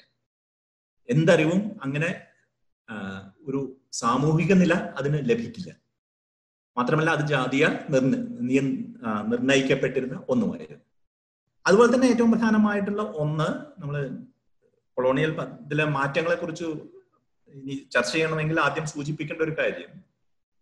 ഈ പറഞ്ഞ മാതിരി നിന്നും വളരെ വ്യക്തമാണ്. നിങ്ങൾക്ക് അറിവുണ്ട് എന്നുള്ളത് ഡയറക്റ്റ് ആയിട്ട് അധികാരമായിട്ട് ഒരിക്കലും പ്രതിഫലിക്കില്ല. ഒരു തരത്തിലും. അത് ഇന്നത്തെ ഒരു ജനറലി പറയുകയാണെങ്കിൽ ശരിയാണ്. പക്ഷെ ഇന്ന് അങ്ങനെ അറ്റ്ലീസ്റ്റ് ഒരു നമുക്ക് അങ്ങനത്തെ ഒരു സങ്കല്പമെങ്കിലും ഉണ്ട് കൂടുതൽ നമ്മൾ എംപവേർഡ് ആവണമെങ്കിൽ നമ്മൾക്ക് അധികാരമില്ലാത്ത അവസ്ഥയിൽ നിന്നും മാറണമെങ്കിൽ നമ്മൾക്ക് അറിവ് വേണം എന്നുള്ളത്. അന്ന് അങ്ങനത്തെ ഒരു സംഭവമില്ല. അങ്ങനത്തെ ഒരു പതിനെട്ടാം നൂറ്റാണ്ടിലോ പത്തൊമ്പതാം നൂറ്റാണ്ടിലോ നോക്കുമ്പോൾ അറിവ് നേരിട്ട് അധികാരവുമായിട്ട് ബന്ധപ്പെടുന്നില്ല. അത് ഒരു യൂറോപ്യൻ ആധുനിക പാരമ്പര്യത്തിൽ അതിനെ നേരിട്ട് അധികാരവുമായി ബന്ധപ്പെടുത്തുകയും അധികാരം അറിവുമായിട്ട് നേരിട്ട് യോജിക്കുകയും ചെയ്യുന്ന ഒരു സന്ദർഭത്തിൽ അതും യൂറോപ്പിൽ തന്നെ പതിനെട്ട് പത്തൊമ്പത് നൂറ്റാണ്ടുകളിലെ ഒരു ബന്ധം ഉടലെടുത്തു വരുന്നുള്ളൂ. അപ്പൊ അറിവും അധികാരവും തമ്മിൽ അങ്ങനെ ഒരു ഡയറക്റ്റ് ബന്ധമില്ല. രാജാവിന് അധികാരം രാജാവിന് അധികാരം നിലനിർത്താൻ അറിവ് ഉപയോഗിക്കേണ്ട ഒരു അവസ്ഥയില്ല. അറിവ് ആയുധ നിർമ്മാണത്തിലതും അത് ഉപയോഗിക്കാം. പക്ഷെ അറിവ് നിർമ്മാണം ഒരു പ്രധാന പ്രക്രിയയായി അധികാരവുമായി ബന്ധപ്പെടേണ്ട കാര്യമില്ല. ഉദാഹരണത്തിന് ഇന്നിപ്പോ ഇന്നത്തെ ആധുനിക ഭരണകൂടങ്ങൾക്ക് അതിനകത്തെ സിറ്റിസൺ ജന ജനങ്ങളെ കുറിച്ച് അതിലെ പ്രജകളെ കുറിച്ച് പൗരന്മാരെ കുറിച്ചുള്ള മുഴുവൻ വിവരവും ഉണ്ടാകണം എന്നുള്ളതാണ്. ഇത് കൊളോണിയൽ കാലഘട്ടത്തിൽ രൂപപ്പെട്ടു വന്നിട്ടുള്ളതാണ്. നിങ്ങളൊരു ഭരണകൂടമാണെങ്കിൽ ആ ഭരണകൂടത്തിന് ആ ഭരണകൂടത്തിന് കീഴിലുള്ള മുഴുവൻ പ്രജകളായാലും ശരി പൗരന്മാരായാലും ശരി അവരെ കുറിച്ചുള്ള മുഴുവൻ വിവരവും ഉണ്ടാകണം. രാജാഭരണത്തെ സംബന്ധിച്ചിടത്തോളം അങ്ങനെ ജനങ്ങളെ കുറിച്ചുള്ള ഒരു വിവരം ഉണ്ടാകേണ്ട കാര്യമില്ല. സ്ട്രാറ്റജിക് വളരെ തന്ത്രപരമായ ചില കാര്യങ്ങൾ അറിയണം. ആരെങ്കിലും രാജാവിനെതിരെ ഗൂഢാലോചന നടത്തുന്നുണ്ടോ എന്ന് അറിയണം എന്നല്ലാതെ ഓരോ ആളുകളുടെയും വീട്ടിൽ അവരുടെ ആരോഗ്യം എന്താണ്? അവർ ഏത് തരം വീട്ടിലാണ് താമസിക്കുന്നത്? തുടങ്ങിയ കാര്യങ്ങൾ ജനത്തിനെ കുറിച്ചുള്ള അറിവ് ഉണ്ടാകേണ്ടത് ഭരണാധികാരതയെ കുറിച്ചുള്ള ഭരണാധികാരവും നിലനിർത്തുന്നതിന് ഒരു പ്രധാനപ്പെട്ട സംഗതിയല്ല. മാത്രമല്ല ഇന്നിപ്പോ അറിവ് എന്നുള്ളത് എല്ലാവരും സമ്പാദിക്കേണ്ട ഒന്നായിട്ടാണ് കണക്കിലാക്കുന്നത്. നമുക്ക് നമ്മുടെ ഇപ്പോഴത്തെ ഭരണഘടനാ മാറ്റങ്ങളിൽ നമ്മൾ ഏറ്റവും ആവശ്യപ്പെട്ടിരുന്ന ഒന്നാണ് റൈറ്റ് ടു എഡ്യൂക്കേഷൻ വിദ്യാഭ്യാസത്തിന് വേണ്ടിയിട്ടുള്ള ആവശ്യം. അതായത് എല്ലാവർക്കും വിദ്യാഭ്യാസം ചെയ്യണം അതൊരു അവകാശമാണ്. എന്നുള്ളതാണ് നമ്മൾ ഇന്ന് ഉന്നയിക്കുന്നത്. അപ്പൊ വിദ്യാഭ്യാസം ഇല്ലാത്ത ഒരാൾ ഒരു കുറവുള്ള ആളാണ്. വിദ്യാഭ്യാസം ഉള്ളതാണ് നോർമൽ സാധാരണ നില എന്ന് പറഞ്ഞാൽ വിദ്യാഭ്യാസം ഉള്ളതാണ്. അപ്പൊ വിദ്യാഭ്യാസം ഇല്ലായ്മ എന്നുള്ളത് അറിവില്ലായ്മയായി ട്രാൻസ്ലേറ്റ് ചെയ്യപ്പെടും. അതിനെക്കുറിച്ച് ഞാൻ പറയാം. പക്ഷെ അറിവില്ലായ്മ എന്നുള്ളത് ഒരു നെഗറ്റീവ് കാറ്റഗറി ആണ്. അന്ന് അറിവില്ലായ്മ ഒരു നെഗറ്റീവ് കാറ്റഗറി അറിവ് ഒരാൾക്ക് ഉണ്ടാവണമെങ്കിൽ പരിശീലനം നേടേണ്ടി വരും. പ്രത്യേക അംഗീകാരം നേടേണ്ടി വരാം. പക്ഷെ അറിവിൽ അറിവ് എല്ലാവരും സമ്പാദിക്കേണ്ട ആവശ്യമില്ല. എല്ലാവരും അറിവ് നിർമ്മിക്കേണ്ട ആവശ്യമോ അറിവ് നിർമ്മാണത്തിൽ പങ്കെടുക്കേണ്ട ആവശ്യമോ അറിവിന്റെ പ്രക്രിയയിൽ പങ്കെടുക്കേണ്ട ആവശ്യമോ ഇല്ല. അതൊരു നോർമൽ അറിവും അറിവില്ലായ്മ എന്നത് ഒരു നെഗറ്റീവ് ഋണപരമായ സമ്പർക്കവുമായി മാറുന്ന സാധ്യത അന്ന് ഉണ്ടായിരുന്നില്ല. അപ്പൊ ഇത് ഞാൻ പതിനെട്ടാം നൂറ്റാണ്ട് എന്ന് തലക്കെട്ട് കൊടുത്തെങ്കിലും ഇത് ഒരു ആധുനികതയുടെ ഇട കൊളോണിയൽ ആധുനികതയുടെ ഇടപെടലിന് തൊട്ട് മുന്നുള്ള ഒരു കാലാവധി സൂചിപ്പിക്കുന്നതിന് വേണ്ടി പതിനെട്ടാം നൂറ്റാണ്ടിൽ എന്ന് പറഞ്ഞുള്ളൂ. അന്ന് മുഴുവൻ എല്ലാ സ്ഥലത്തും ഇങ്ങനെയായിരുന്നു എന്നോ അന്ന് മറ്റു തരത്തിലുള്ള അറിവുകളും അധികാരവും തമ്മിലുള്ള ബന്ധം ഉണ്ടായിരുന്നില്ല എന്നും മുഴുവനായി പറയുകയല്ല. ഒരു പൊതു അവസ്ഥയെക്കുറിച്ച് സൂചിപ്പിക്കുന്നതിന് വേണ്ടി പറഞ്ഞാണ് അപ്പൊ ഈ ഇത്തരമൊരു ഘട്ടത്തിലാണ് കൊളോണിയൽ ഇടപെടലുകൾ നമ്മുടെ സമൂഹത്തിൽ ഉണ്ടാകുന്നത് പതിനെട്ടാം നൂറ്റാണ്ട് മുതൽ പത്തൊമ്പതാം നൂറ്റാണ്ടിൽ ശക്തിപ്പെടുകയും ഇരുപതാം നൂറ്റാണ്ടോടുകൂടി ഇരുപതാം നൂറ്റാണ്ടിൽ കൂടി പരിപൂർണമാവുകയും ഇരുപതാം നൂറ്റാണ്ടിന്റെ മധ്യത്തോടു കൂടി അവസാനിക്കുകയും ചെയ്ത കൊളോണിയൽ കാലഘട്ടത്തിൽ. അറിവിനെ കുറിച്ചുള്ള ഈ നേരത്തെ സൂചിപ്പിച്ച പല കാര്യങ്ങളിലും ശക്തമായ വ്യത്യാസമുണ്ടായി. ഒന്ന് എന്ന് പറയുന്നത് കൊളോണിയലിന്റെ ഇമ്പീരിയലിസത്തിന്റെ സാമ്രാജ്യത്വത്തിന്റെ യൂറോപ്യൻ സാമ്രാജ്യത്വത്തിന്റെ ആദ്യഘട്ടത്തിൽ ഇവാഞ്ചലിക്കൽ കൊളോണി ക്രിസ്ത്യൻ ഇവാഞ്ചലിക്കൽ സങ്കല്പങ്ങളായിരുന്നു അതിനെ പ്രധാനമായും നയിച്ചിരുന്നത് എങ്കിൽ ഉദാഹരണത്തിന് അമേരിക്കയിൽ വടക്കേ വടക്ക് തെക്കൻ അമേരിക്കകൾ കീഴടക്കുമ്പോൾ സ്പെയിനും പോർച്ചുഗലും അമേരിക്കയുടെ കൊളനൈസേഷൻ നടത്തുമ്പോൾ പ്രധാനമായും ഉണ്ടായിരുന്ന അതിന്റെ ന്യായീകരണം എന്നുള്ളത് ക്രിസ്ത്യാനിറ്റിയുടെ ക്രിസ്ത്യൻ മത ക്രിസ്തുമതത്തിന്റെ പ്രചരണ ക്രിസ്തുമതത്തിന് കീഴിൽ മുഴുവൻ മനുഷ്യരും വരേണ്ട ആവശ്യകതയെക്കുറിച്ചും അതിനു വേണ്ടിയിട്ടുള്ള അതിന്റെ പ്രചാരകർ എന്ന നിലയ്ക്കാണ് ഇവരൊക്കെ അവിടെ ചെല്ലുന്നത് എന്നുള്ളതാണ്. അതിനുവേണ്ടി സാമ്പത്തികപരമായിട്ടുള്ള ഉറപ്പായും സാമ്പത്തികപരമായ കാര്യങ്ങൾ അതിൽ ഉണ്ടായിരുന്നെങ്കിലും അതിനെ ന്യായീകരിച്ചിരുന്നത് ക്രിസ്ത്യാനിറ്റിയുടെ മേന്മ കൊണ്ടും അത് എല്ലാവരും ക്രിസ്ത്യാനിറ്റിയിലേക്ക് എല്ലാവരും വരേണ്ട ആവശ്യകതയെക്കുറിച്ചുള്ള ചിന്ത കൊണ്ടുമാണ് അന്നത്തെ കൊളനൈസേഷനെ ന്യായീകരിച്ചിരുന്നത്. അത് ഇതിനർത്ഥം ഇതായിരുന്നു യഥാർത്ഥ ഉദ്ദേശം ഇത് മാത്രമായിരുന്നു എന്നുള്ളതല്ല ന്യായികർ പുറമേക്ക് നമ്മൾ എങ്ങനെയാണ് അതിനെക്കുറിച്ച് ചർച്ച ചെയ്തിരുന്നത് എന്നുള്ളതാണ്. പക്ഷെ നമ്മൾ പതിനെട്ടാം നൂറ്റാണ്ടോ പത്തൊമ്പതാം നൂറ്റാണ്ടോ എത്തുമ്പോഴേക്കും ഒരു കാര്യം നമ്മൾ കാണുന്നത് അത്തരം വയലൻസിന് അത്തരം വയലൻസ് കണ്ടിന്യൂ ചെയ്യുന്നുണ്ട്. പത്തൊമ്പതും ഇരുപതും ഇരുപത്തി ഒന്നാം നൂറ്റാണ്ടിലും വയലൻസ് കണ്ടിന്യൂ ചെയ്യുന്നുണ്ട്. പക്ഷെ അതിനെക്കുറിച്ചുള്ള ന്യായീകരണങ്ങൾ വളരെ വ്യക്തമായും മാറുന്നുണ്ട്. ഇന്ത്യയിൽ വില്യം ജോൺസ് നമ്മൾ ഓറിയന്റലിസ്റ്റ് എന്ന് വിളിക്കപ്പെടുന്ന ആ പാരമ്പര്യത്തിൽപ്പെടുന്ന വില്യം ജോൺസ് ഇന്ത്യയെക്കുറിച്ച് നടത്തുന്ന പഠനങ്ങൾ നടത്താൻ പഠനങ്ങൾ നടത്തുമ്പോൾ അതിനെക്കുറിച്ചുള്ള പഠന പ്രധാനമായും പറഞ്ഞിരുന്നത് യൂറോപ്പിന്റെ ആധിപത്യത്തിന് കാരണം അവർക്ക് അറിവുണ്ട് എന്നുള്ളതാണ്. അപ്പോൾ അറിവും അറിവില്ലായ്മയുമായി ആ സിവിലൈസേഷൻ എന്നാൽ എന്താണ് സിവിലൈസേഷൻ ഇന്ത്യ സംസ്കാരമില്ലാത്ത ആളുകളുടെ നാടാണ്. എന്താണ് അതിന് കാരണം? ഇവിടെ അറിവില്ല അറിവുൽപാദനമില്ല. നേരെ മറിച്ച് യൂറോപ്പിൽ ആധുനികത എൻലൈറ്റൻമെന്റ് ഉണ്ടാവുകയും ജ്ഞാനോദയം ഉണ്ടാവുകയും അറിവുണ്ടാവുകയും അതിനനുസരിച്ച് മതപരമായ പരിഷ്കാരങ്ങളും സാമൂഹ്യ പരിഷ്കരണങ്ങളും നടക്കുകയും അങ്ങനെ ഒരു സംസ്കരിക്കപ്പെട്ട സമൂഹമായി യൂറോപ്പ് മാറുകയും ചെയ്തു എന്നതിന്റെ അടിസ്ഥാനത്തിലാണ് യൂറോപ്പിന് മറ്റു രാജ്യങ്ങളെ ഭരിക്കാനുള്ള അവകാശമുള്ളത് എന്നുള്ളതാണ് നിങ്ങൾ വില്യം ജോൺസിനെ വായിക്കുമ്പോൾ നിങ്ങൾക്ക് കാണാൻ കഴിയും അവർ പക്ഷെ അത് മാത്രമല്ല പറഞ്ഞത്. ഈ കൊളോണിയൽ ന്യായീകരണം അറിവിനെ ഒരു പ്രത്യേക തരത്തിൽ അറിവില്ലായ്മ അതോടുകൂടി നെഗറ്റീവ് കാറ്റഗറി അപ്പൊ തന്നെ നെഗറ്റീവ് കാറ്റഗറിയായി മാറും. അത് മാത്രമല്ല പറഞ്ഞത്. അറിവ് എന്നുള്ളത് ഇപ്പോൾ യൂറോപ്പിലുള്ളത് മുമ്പ് പല സ്ഥലങ്ങളിലും ഉണ്ടായിരുന്നു. ഇന്ന് യൂറോപ്പാണ് അറിവിൽ മുന്നിട്ട് നിൽക്കുന്നത്. ഓറിയന്റലിസ്റ്റ് പാരമ്പര്യത്തിൽപ്പെട്ട ആളുകൾ പറഞ്ഞത് ഇന്ത്യയിൽ ഒരു കാലത്ത് വളരെ വിപുലമായ അറിവുണ്ടായിരുന്നു. അത് പിന്നീട് നശിക്കപ്പെട്ടു. അതിന് പല കാരണം അവർ പറയുന്നുണ്ട്. ബ്രാഹ്മണ മേധാവിത്വവും ജാതിയും ഇസ്ലാമിന്റെ വരവ് ഇതൊക്കെയാണ് ബ്രിട്ടീഷുകാർ കൊളോണിയൽ ഓറിയന്റലിസ്റ്റ് വ്യവഹാരത്തിൽ നിങ്ങൾക്ക് കാണാൻ സാധിക്കുക. എന്തുകൊണ്ട് എങ്ങനെ അറിവില്ലാതെ സംസ്കാരമില്ലാത്ത ആളുകളായി ഇന്ത്യ മാറി എന്നതിനെ കുറിച്ചുള്ള അവരുടെ വിവരണങ്ങൾ. പക്ഷെ ഈ വിവരണത്തിലൂടെ സംഭവിക്കുന്ന ഇതിൽ അറിവിനെ കുറിച്ച് അവർ നോക്കുമ്പോൾ എന്തുകൊണ്ടാണ് ഇന്ത്യയിൽ മുമ്പ് അറിവുണ്ടായിരുന്നു എന്ന് പറയുന്നതെങ്കിൽ അറിവ് എഴുത്തുമായി ബന്ധപ്പെട്ട കാര്യമായിട്ട് ഒന്നാമത് മനസ്സിലാക്കുന്നു. അതായത് എഴുതപ്പെട്ടതാണ് അറിവ്. അപ്പൊ നിങ്ങൾ ധാരാളം നമ്മളുടെ എഴുതപ്പെട്ട ചരിത്രം നിങ്ങൾക്ക് കാണാൻ സാധിക്കും. സംസ്കൃതത്തിന്റെ പാരമ്പര്യത്തിൽ എഴുതപ്പെട്ട ചരിത്രമുണ്ട്. ഇസ്ലാമിന്റെ പാരമ്പര്യത്തിൽ എഴുതപ്പെട്ട ചരിത്രമുണ്ട്. പക്ഷെ ഇവർ സൂചിപ്പിക്കുന്നത് തത്വചിന്തയുടെയും സാഹിത്യത്തിന്റെയും കാര്യത്തിൽ ഇന്ത്യയിൽ വളരെ വിപുലമായ ഒരു പാരമ്പര്യം സംസ്കാരം ഉണ്ടായിരുന്നു കാരണം അത് എഴുതപ്പെട്ട ചരിത്രം ഉണ്ടായിരുന്നു പിന്നെ പക്ഷേ രാഷ്ട്രീയത്തെക്കുറിച്ച് ഇന്ത്യ രാഷ്ട്രീയ തത്വചിന്തയെക്കുറിച്ച് ഇസ്ലാം ഇന്ത്യയിൽ എത്തുന്നത് വരെ ഇന്ത്യക്കാർക്ക് യാതൊരു ധാരണയും ഉണ്ടായിരുന്നില്ല പൊളിറ്റിക്കൽ ഫിലോസഫി. എന്നുള്ളതാണ് ഓറിയന്റലിസ്റ്റുകളുടെ പ്രധാനപ്പെട്ട ഒരു വാദം. ഉണ്ടാവും ഇത് പിന്നെ ദേശീയവാദികൾ പിന്നീട് ഏറ്റെടുക്കുന്നുണ്ട്. ഇന്ത്യയിൽ ഭയങ്കരമായ അറിവുണ്ടായിരുന്നു എന്നുള്ള വാദം പിന്നീട് ദേശീയവാദികളായിട്ടുള്ള പല ആളുകളും പിന്നീട് ഏറ്റെടുക്കുന്നു. പക്ഷെ ഒരു കാര്യം സംഭവിച്ചത് അറിവ് എന്നുള്ളത് എഴുത്തുമായി ബന്ധപ്പെട്ട എഴുതപ്പെട്ട ഒന്നുമായി ബന്ധപ്പെട്ടതാണ് എന്നതുകൊണ്ട് തന്നെ കൈവേല അല്ലെങ്കിൽ ഹാൻഡിക്രാഫ്റ്റ് പാരമ്പര്യത്തിലുള്ള മുഴുവൻ അറിവുകളെയും അവർ പ്രാക്ടിക്കൽ നോളജ് അതായത് ഒരു പ്രായോഗിക വിവരം എന്ന തരത്തിലേക്ക് മാറ്റുകയും അറിവിന്റെ ഒരു ശ്രേണി ഒരു ഹൈറാർക്കി ഒരു ഉച്ചനീച ശൃംഖല തന്നെ ഉണ്ടാക്കുകയും ചെയ്തു. അതിൽ തത്വചിന്ത പോലെയുള്ള അതല്ലെങ്കിൽ ഭൗതികശാസ്ത്രം പോലെയുള്ള അബ്സ്ട്രാക്ട് നോളജ് ആണ് ഏറ്റവും ഉയർന്ന നിലയിൽ കണക്കാക്കപ്പെട്ടത്. ശാരീരികവുമായി ശരീരവുമായി ബന്ധപ്പെട്ട അറിവുകൾ. ഒരു അറിവായി തന്നെ അറിവായി അംഗീകരിക്കാമെങ്കിൽ തന്നെ ഒരു പ്രായോഗിക ജ്ഞാനം എന്ന രീതിയിൽ വളരെ താഴ്ന്ന നിലയിൽ ഈ ശൃംഖലയുടെ ഏറ്റവും താഴ്ന്ന നിലയിലാണ് അതിനെ പ്രതിഷ്ഠിച്ചത്. ഇതോടുകൂടി തന്നെ മാത്രമല്ല ഇപ്പോഴാണ് അതോടുകൂടിയാണ് നമ്മൾക്ക് ട്രഡീഷണൽ നോളജ് പരമ്പരാഗത ജ്ഞാനം എന്നുള്ളൊരു സങ്കല്പം ഏറ്റവും ഉണ്ടാകുന്നത്. അപ്പൊ ആധുനികതയെ കുറിച്ചുള്ള സങ്കല്പത്തിൽ മാത്രമാണ് പരമ്പരാഗത ട്രഡീഷൻ എന്നുള്ളത് പ്രസക്തമുള്ളത്.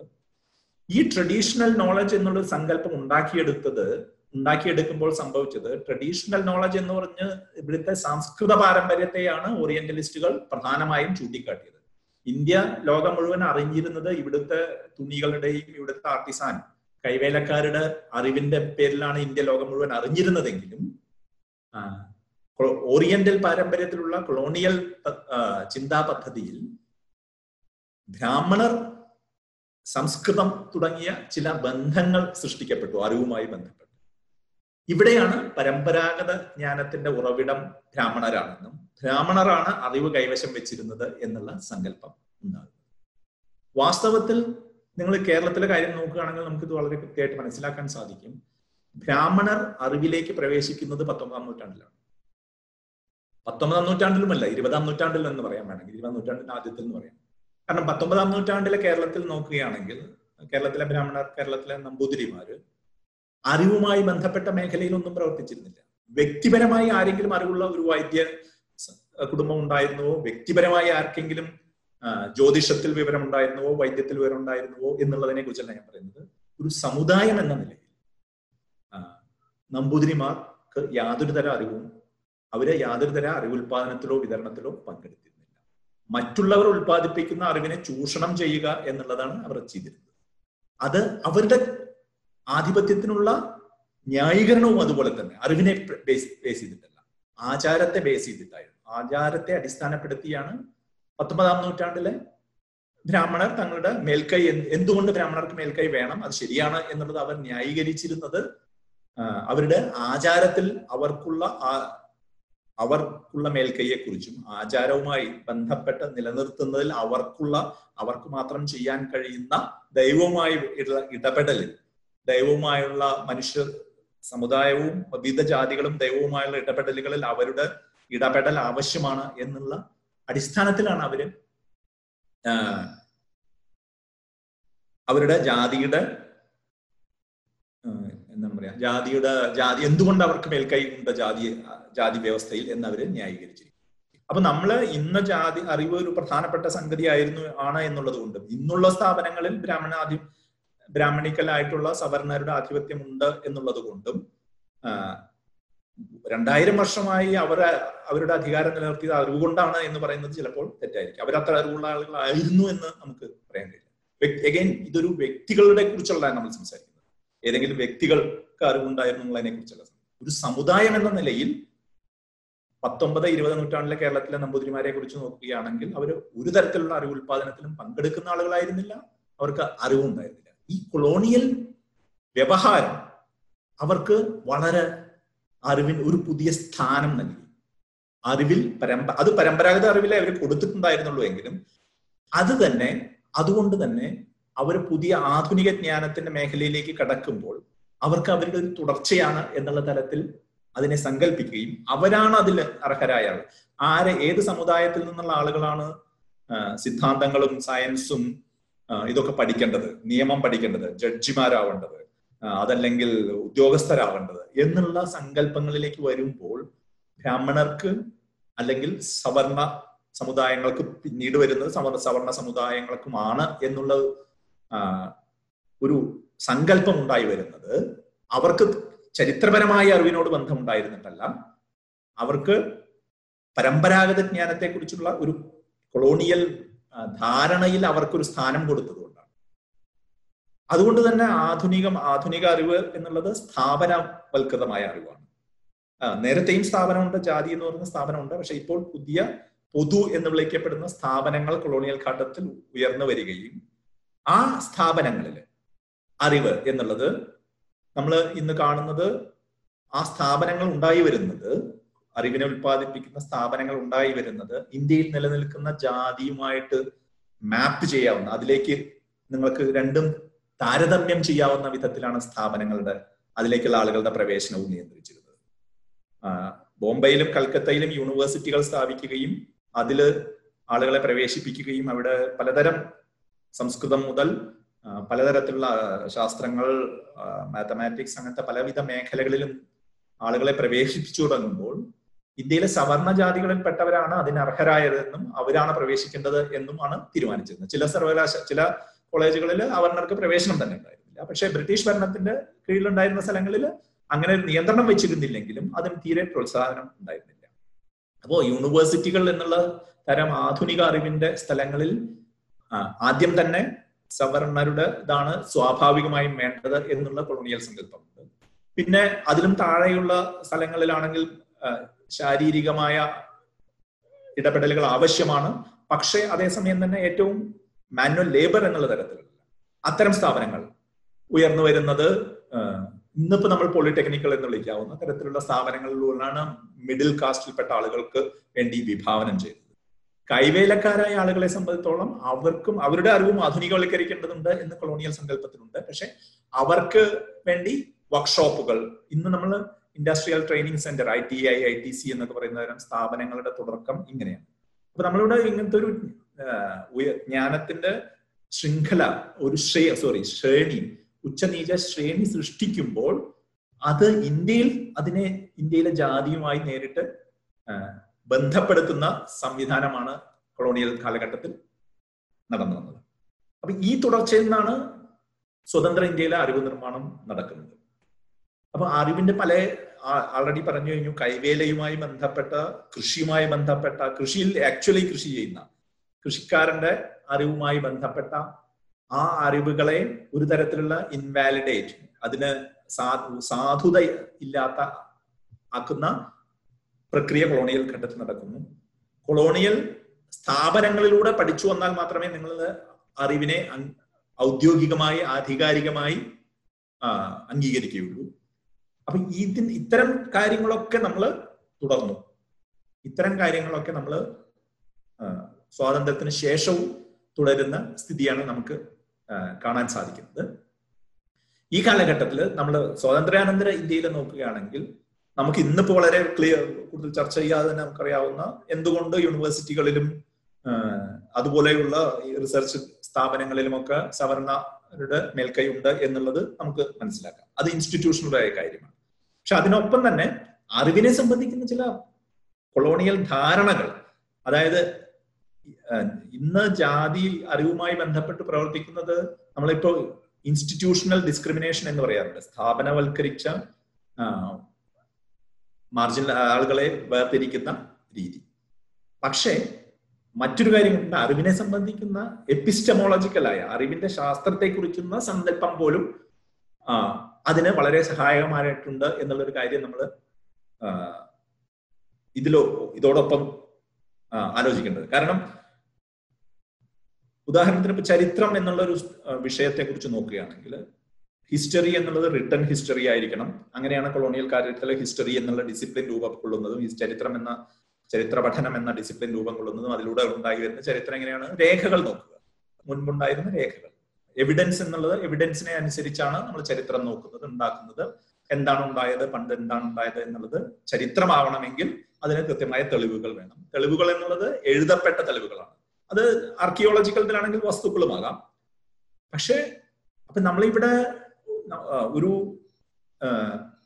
അതിന് വിപരീതമായ ഒരു ചരിത്രം ഇതേ ചരിത്ര സങ്കല്പത്തിൽ നിന്നുകൊണ്ട് എഴുതാൻ ശ്രമിക്കുകയാണെങ്കിൽ നമ്മൾ ഇവിടുത്തെ ജീവിച്ച കീഴാള വ്യവസ്ഥയിൽ ജീവിച്ച ഒരാളുടെ ഒരു രേഖയും സൃഷ്ടിച്ചിട്ടുണ്ടാകാൻ സാധ്യമല്ല.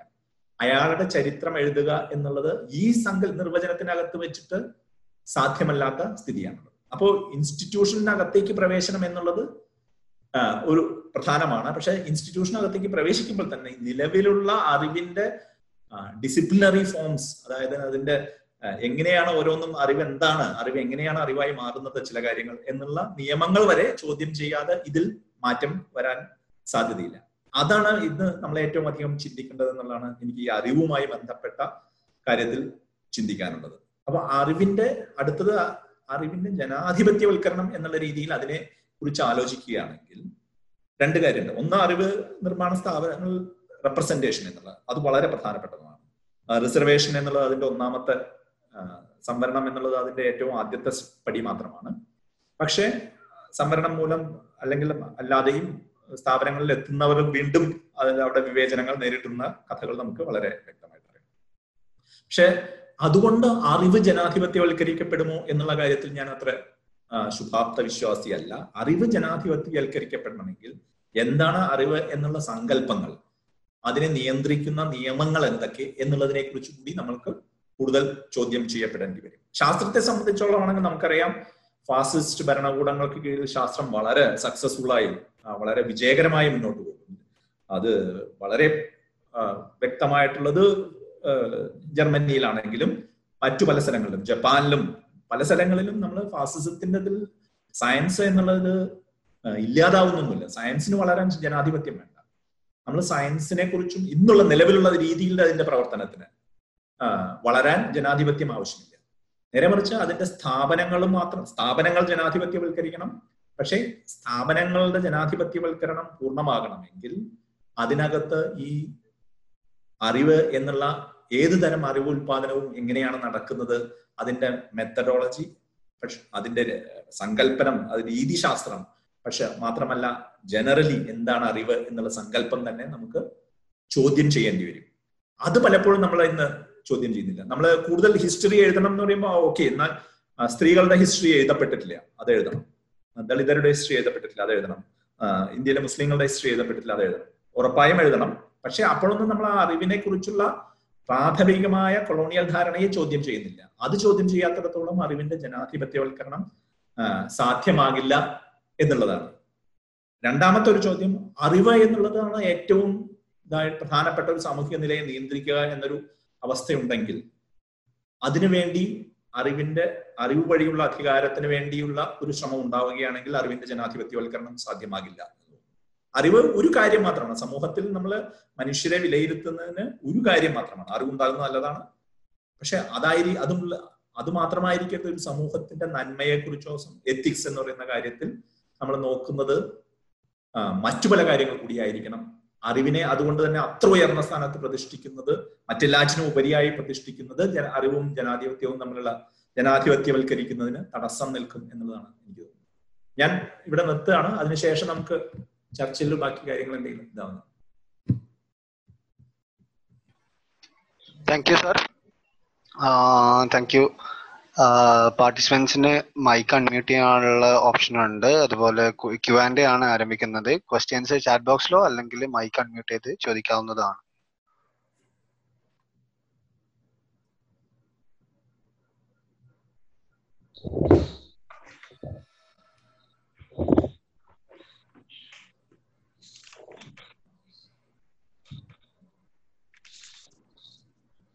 സാർ കേൾക്കുന്നുണ്ടോ? ആ ഓ പറയൂ. സാറ് നേരത്തെ നമുക്ക് അറിവാണ് ഒരു ഒരു എവിടെയും പവറിന് കാരണം എന്ന് പറഞ്ഞല്ലോ അപ്പൊ ഞാൻ അതിന് നേരെ ഓപ്പോസിറ്റ് ആയിട്ട് എനിക്കുള്ള ഒരു ഇതാണ് എന്താന്ന് വെച്ചാൽ കൊളോണിയൽ കാലഘട്ടത്തിലേക്കൊക്കെ നമ്മൾ ഇറങ്ങി ചെല്ലുമ്പോ ആർക്കായിരുന്നു പവർ ഉണ്ടായിരുന്നത് അവർ അറിവിനെ മാറ്റി തിരുത്തി എഴുതുന്ന ഒരു സംഭവം ഉണ്ടായിരുന്നു. ഇപ്പം എല്ലാ സ്ഥലങ്ങളിലും അധികാരം കൈയാളാനും വേണ്ടിയിട്ട് അവർ ആ നാട്ടിലെ കൾച്ചറിനെയും അറിവിനെയും മാറ്റി എഴുതുകയാണ് ചെയ്തത്. പിന്നെ അതേപോലെ തന്നെ അവരിലെ പല അറിവും ഐ മീൻ അതേ ഓറിയന്റലിസ്റ്റുകളാവട്ടെ അതേപോലെ തന്നെ ക്രിസ്ത്യാനിറ്റി ആവട്ടെ ഒക്കെ നോക്കുമ്പോൾ അവർ പല രീതിയിലും അറിവ് മോഷ്ടിച്ചതായി കാണാം. ഇപ്പം മിഡിവൽ ഏജിലൊക്കെ ഗോൾഡൻ ഏജ് എന്താ പറയാ മുസ്ലിം സ്പെയിൻ ആ സമയത്തൊക്കെ പല ലൈബ്രറികളും കത്തിക്കുകയും അതേപോലെ തന്നെ ഇബിനു മുപ്പത്തൂത്ത പോലുള്ള ആളുകളുടെ പേര് ക്രിസ്ത്യാനികളാക്കാനും വേണ്ടി മാറ്റി എഴുതുകയുണ്ടായി ചരിത്രത്തെ മാറ്റി എഴുതുന്നൊക്കെ ഒരു അവസ്ഥ നമുക്ക് കാണാം. അപ്പൊ നമുക്ക് പവർ ഉണ്ടെങ്കിൽ അറിവിനെ മാറ്റാം അല്ലെങ്കിൽ രേഖകളെ മാറ്റാം തെളിവുകളെയും ഒക്കെ മാറ്റാം എന്നുള്ള ഒരു ഇതിനെ കുറിച്ച് ഞാൻ പറയുന്നത്. ഇപ്പം ബ്രാഹ്മണ അല്ലേ നടന്നത്? ഉറപ്പായിട്ട്. അധികാരമുള്ളവരാണ് അറിവ് നിർമ്മിക്കുന്നത് എന്നുള്ള ഒരു അവസ്ഥ കൊളോണിയൽ കാലഘട്ടത്തിൽ വളരെ വ്യക്തമാണ്. നേരത്തെയും അധികാരമുള്ളവർ അറിവിനെ സ്പോൺസർ ചെയ്തിരുന്നു. പക്ഷേ കൊളോണിയൽ കാലഘട്ടത്തിലുള്ള വ്യത്യാസം എന്നുള്ളത് അറിവ് എന്നുള്ളത് അധികാരത്തിന്റെ അഭേദ്യമായ ഭാഗമായി മാറുകയും അതുകൊണ്ട് തന്നെ അറിവ് മോഷ്ടിക്കുകയോ അറിവിനെ കൈ അറിവ് സ്വന്തമാക്കാൻ വേണ്ടി ഏതുതരം വയലൻസ് ഇതാക്കുകയും ചെയ്യുന്നതിൽ തെറ്റില്ല. എന്നുള്ള ന്യായീകരണങ്ങൾ വരുന്നത് കൊളോണിയൽ കാലഘട്ടത്തിലാണെന്നുള്ളതാണ് ഞാൻ പറഞ്ഞത്. അറിവിന് ഉറപ്പായും അധികാരവുമായുള്ള ബന്ധം വളരെ ക്ലിയർ ആവുകയും അറിവും അധികാരവും തമ്മിലുള്ള ബന്ധത്തിലുള്ള ഒരു പ്രധാന കാര്യം സൂചിപ്പിക്കേണ്ടത് എന്താണെങ്കിൽ അധിക അറിവിന് അറിവുണ്ടാവാൻ ആ അധികാരം വേണം എന്നുള്ളത് മാത്രമല്ല അധികാരം ഉണ്ടെങ്കിൽ നിങ്ങൾക്ക് പുതിയ തരം അറിവ് രൂപീകരിക്കാം എന്നുള്ളത് നിങ്ങൾ സൂചിപ്പിച്ച പോലെ തന്നെ അത് പ്രധാനമാണ്. പക്ഷെ അത് ചെയ്യേണ്ടുന്നത് എന്തുകൊണ്ടാണ് അങ്ങനെ ചെയ്യുന്നത് ആ സമയത്ത്? അത് വെറും സാമ്പത്തിക ലാഭത്തിന് വേണ്ടി മാത്രമല്ല. കാരണം അറിവിന് ഒരു പ്രത്യേക സ്റ്റാറ്റസ് ഉണ്ടായി വന്നു. യൂറോപ്പിൽ പ്രത്യേകിച്ചും അറിവിന് പതിനെട്ട് പത്തൊമ്പത് നൂറ്റാണ്ടാകുമ്പോഴേക്കും അറിവിനെ കുറിച്ചുള്ള വളരെ വ്യത്യസ്തമായ ഉയർന്ന സ്റ്റാറ്റസ് ഉള്ള ഒരു സങ്കല്പനം ഉയർന്നു വരുന്നത്. അതോടുകൂടി കണ്ടു അതുകൊണ്ട് കൂടിയൊക്കെയാണ് ഈ വയലൻസിലേക്ക് മുന്നോട്ട് പോകുന്നത്. വയലൻസ് ഉണ്ടാകുന്ന. കൊളോണിയൽ കാലഘട്ടത്തിൽ തന്നെ അത് രൂപം കൊള്ളുന്നു. തെറ്റായ അറിവുകൾ പ്രചരിപ്പിക്കുന്നതോ? തെറ്റായ അറിവുകളൊക്കെ നമ്മൾ പ്രചരിപ്പിക്കുമ്പോഴോ? ഐ മീൻ ഇപ്പം ഒരു നമ്മളെ ലക്ഷ്യം നന്നായാൽ പ്രവൃത്തി എന്തും ആവാന്നുള്ള ഒരു മെത്തഡോളജിയിലാണ് ഇവർ നീങ്ങുന്നത്. അല്ല തെറ്റായ അറിവുകൾ എന്നുള്ളതുകൊണ്ട് എന്താ ഉദ്ദേശിച്ചത്? വ്യക്തമാക്കാമോ? അങ്ങനെയല്ല. അപ്പൊ അപ്പം പല സ്ഥലത്തും പല കൾച്ചറുകൾ ഉണ്ടാവില്ല ഒരു കൾച്ചറിനെ മാറ്റി തിരുത്തുന്ന ഒരു ഇതുണ്ടാവില്ല ഇപ്പൊ ലാറ്റിൻ അമേരിക്കത്തെ കൾച്ചറുകളൊക്കെ അതിന്റെ നേരെ ഓപ്പോസിറ്റ് ആയിട്ടുള്ള തെറ്റായ ഇതാണ് ഇവരുടെ കൾച്ചർ എന്നൊക്കെ പറയുന്ന ഒരു ഇതുണ്ടായിരുന്നല്ലോ. അത് നമ്മൾ ഇപ്പോഴും നമ്മുടെ ഇവിടെയും അത് വളരെ വ്യക്തമാണ്. എന്താ ഇന്ത്യയുടെ പാരമ്പര്യം ഇന്ത്യയുടെ ചരിത്രം ഇതാണെന്ന് പറഞ്ഞ് അല്ലെങ്കിൽ ഇന്ത്യയിലെ കൾച്ചർ ഇതാണ് എന്ന് പറഞ്ഞിട്ട് വെജിറ്റേറിയനിസം ആണ് ഇന്ത്യയുടെ കൾച്ചർ എന്നൊക്കെയുള്ള അങ്ങനത്തെ അത് പ്രചരിപ്പിക്കുന്നത് അധികാരവുമായി ബന്ധപ്പെട്ട് അധികാരമുള്ള ആളുകൾക്ക് അത്തരം ചരിത്രം തിരുത്തി എഴുതുന്നതിനും ചരിത്രം ഉണ്ടാക്കുന്നതിനും സാധ്യതയുണ്ട്. അപ്പോ അത് നമ്മൾ ഒന്ന് രണ്ട് കാര്യമുണ്ട്. ഒന്ന് അറിവിന്റെ അധി കുത്തക ചിലർക്കുള്ളത് ഇല്ലാതെയാണ്. അറിവ് ജനാധിപത്യവൽക്കരിക്കണമെങ്കിൽ അറിവിന്റെ കുത്തക ആളുകൾക്ക് ഉണ്ടാകുന്നത് എല്ലാവർക്കും ചരിത്രം എഴുതാനും ആ ചരിത്രത്തെ ചർച്ച ചെയ്യാനുള്ള സാധ്യത ഉണ്ടാവും പക്ഷെ അതേസമയം തന്നെ നമ്മൾ നമ്മളുടെ പഴയ കാലത്തെ കുറിച്ച് പറയാൻ ചിലപ്പോൾ പാട്ടിലൂടെ ആയിരിക്കും പറയേണ്ടത്. ചിലപ്പോൾ കഥയിലൂടെയായിരിക്കും നമ്മൾ പറയുന്നത്. അതിനൊക്കെ വളരെ ഒരു പ്രത്യേകത ഉണ്ടായിരുന്നു അത്തരം ഏത് പല തരത്തിലുള്ള അറിവുൽപാദനത്തിനുള്ള സാധ്യതകൾ കൂടി തുറന്നുകൊണ്ടേ നമുക്ക് അറിവിന്റെ ജനാധിപത്യവൽക്കരണം സാധിക്കും. എന്താന്ന് പറഞ്ഞു എനിക്ക് കറക്റ്റ് ഇപ്പൊ ആ നാട്ടിലെ ഏറ്റവും കൂടുതലുള്ള ആൾക്കാർക്ക് എന്താണ് ഇഷ്ടം? അത് എന്നാണോ? ചില ചില ശാസ്ത്രത്തെ കുറിച്ച് ശാസ്ത്രത്തിന്റെ അകത്ത് എന്തെങ്കിലും ചിലർ അങ്ങനെ പറഞ്ഞിട്ടുണ്ട്. ഞാൻ കഴിഞ്ഞ പ്രാവശ്യം അത് സൂചിപ്പിക്കുന്നുണ്ടായി. അതായത് എന്തുകൊണ്ട് ഒരു അറിവ് വോട്ടിനിട്ട് തീരുമാനിച്ചുകൂടാ എന്ന് ചോദിക്കുന്ന ചില ആളുകളുണ്ട്. അത് വളരെ ഒരു സർക്കാസ്റ്റിക് ആയിട്ട് ചോദിക്കുന്നതാണ്. അങ്ങനെ അങ്ങനെ ചോദിക്കുന്നവരുണ്ട്. പക്ഷെ അങ്ങനെ അത് മാത്രമാവണമെന്നില്ല. ഞാൻ പറയുന്നത് അറിവിലേക്ക് രണ്ട് കാര്യമുണ്ട്. അറിവിന് ഇത്ര വലിയ വില ഉണ്ടാവാൻ പാടില്ല. അറിവ് ജനാധിപ അറിവ് ഒരു പ്രക്രിയയാണ്. അറിവ് ഉൽപ്പാദിപ്പിക്കുന്ന ഒരു പ്രക്രിയ മാത്രമാണ്. അതിന് അത് മറ്റെല്ലാ കാര്യങ്ങളെയും മനുഷ്യന്റെ നന്മ മുന്നോട്ട് പോക്ക് സമുദായം എങ്ങനെ മനുഷ്യർ പരസ്പരമുള്ള ബന്ധം ഇതിനെയൊക്കെ തീരുമാനിക്കുന്നത് ഈ അറിവാണ് എന്നുള്ള തരത്തിലുള്ള അതും സ്പെഷ്യൽ നോളജ് അതായത് എക്സ്പേർട്സ് രൂപീകരിക്കുന്ന നോളജാണ് അറിവാണ് എന്ന് വരുന്നത് അറിവിന്റെ ജനാധിപത്യവൽക്കരണത്തെ തടസ്സപ്പെടുത്തും. നേരെ മറിച്ച് ഒരാൾക്ക് ഒരു വിഷയത്തിൽ വളരെ പഠിച്ച് അതിനെക്കുറിച്ച് ജ്ഞാനമുണ്ട് അയാൾക്ക് അറിവുണ്ട് അത് നല്ലതാണ് അയാൾ അംഗീകരിക്കുകയും വേണം. പക്ഷെ അതിന് അതുകൊണ്ട് അയാൾക്കുള്ള സാമൂഹ്യ നില എന്താണ്? മറ്റുള്ളവരുമുള്ള അധികാരം പ്രയോഗിക്കാൻ അയാൾക്ക് സാധിക്കുന്നുണ്ടോ? അയാൾക്ക് സമൂഹത്തിൽ കൂടുതൽ അധികാരം കിട്ടുന്നുണ്ടോ? ഈ ചോദ്യമാണ് നമ്മൾ ചോദിക്കേണ്ടത്. അങ്ങനെ ലഭിക്കുന്നത് അത് ജനാധിപത്യപരമായിരിക്കില്ല എന്നുള്ളതാണ്. അടുത്ത ചോദ്യത്തിൽ ഇതിലെ ചാറ്റിൽ വന്നിട്ടുള്ള ചോദ്യങ്ങളിൽ